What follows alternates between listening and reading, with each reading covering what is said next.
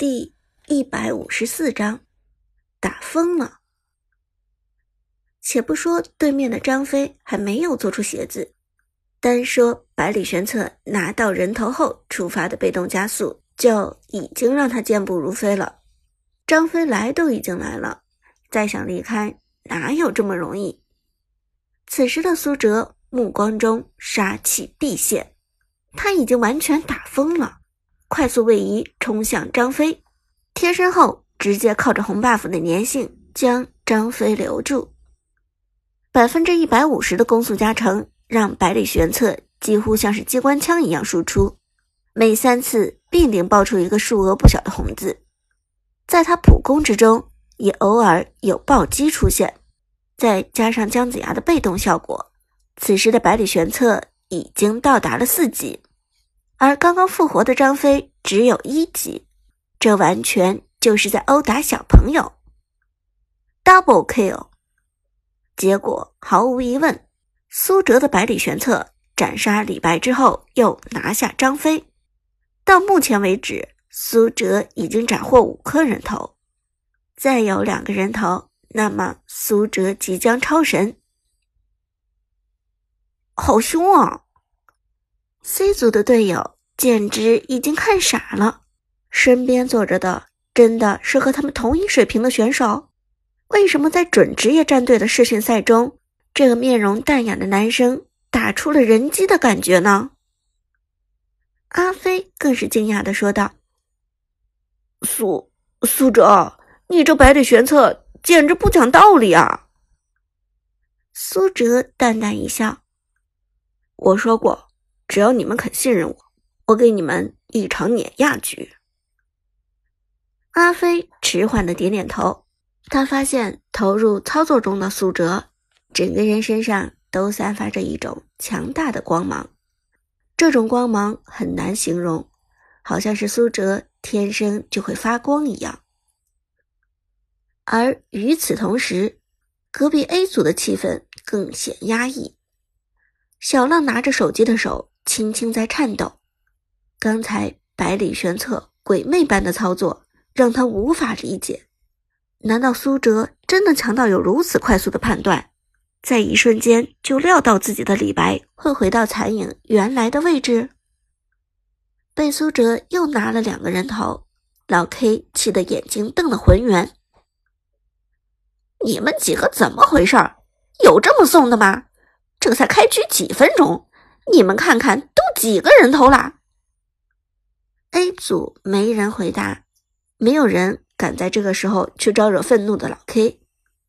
另外，所有人也的确震惊，没有想到苏哲的百里玄策这么不讲道理。而拿下了两个人头的百里玄策，并未就此收手，他靠着被动效果，快速移动到了敌方的野区之中。李白已死。蓝 buff 就无人认领。这个时候，如果中路的老 K 不过来收蓝 buff 的话，那么敌方的上单曹操一定会将蓝 buff 据为己有。果不其然，当苏哲进入野区之后，发现蓝 buff 的坑位里空空如也。而从时间上来判断，A 组绝不会有人有时间在这个时候收到蓝 buff。那么，唯一的解释只有一个。有人正在打蓝 buff，打蓝 buff 的时候有一个小技巧，就是将野怪拉入草丛中去打。这样一来，敌人过来反野时，看的 buff 坑中没有东西，经常会误认为 buff 已经被拿掉。但苏哲对节奏很有把握，知道 A 组绝不会这么快清掉蓝 buff，因此毫无疑问，现在草丛中。有人，于是疯狂的百里玄策又开始挥舞起了飞镰，紧接着将飞镰投掷向草丛之中，命中。随着狩猎效果出现，草丛中的曹操也现出身形，蓝 buff 只刷了一半，曹操的状态也已经亚健康了。人头我要了。苏哲冷笑着说道：“一技能拉近两人的距离，随后马上衔接二技能二段。曹操直接被甩到百里玄策背后，落地后产生短暂的眩晕。苏哲的百里玄策趁现在打出暴击伤害，三下普攻过后，曹操已经半血。而苏醒后的曹操连忙交出位移，企图逃跑，但苏哲立即开启大招追了上去。贴身落地后，又是三下普攻，曹操直接被百里玄策击杀。第六个人头，Godlike，苏哲已经如同神一般。继续触发被动的百里玄策转身收掉蓝 buff，坐拥红蓝 buff 的百里玄策不惧任何人。而这时 A 组的其他人已经包抄过来。毕竟百里玄策太深入野区了。中路老 K 的周瑜，下路并未走远的李元芳，以及刚刚复活的小浪的李白，三个人从三个方位过来包抄百里玄策。看到三个人的围攻，苏哲嘴角勾起一抹笑意：“你们真的确定要来围攻我吗？真的吗？”苏哲的百里玄策。不但没有转身离开，反而淡定的开始在野区打野。拿下了蓝 buff 之后的百里玄策，又收掉了另外一只野怪。二级大野刀叠加生命值的属性又增加了两层。这时，李元芳和周瑜从两边前后夹击，将百里玄策锁定在了野区之内。杀掉曹操触发的被动已经结束。苏哲的百里玄策只是在等级和经济上比他们有优势罢了。而与此同时，小浪的李白从高地上冲下来。虽然百里玄策有经济优势，但一打三终究还是吃亏。C 组的队友看到百里玄策身陷重围，都替他捏了把汗。更棘手的是，现在百里玄策的站位太过深入。去救他的结果，很有可能带起一波团灭的节奏。苏哲，你现在的位置，我们不好去救你啊！阿飞着急说道，显然很担心苏哲的处境。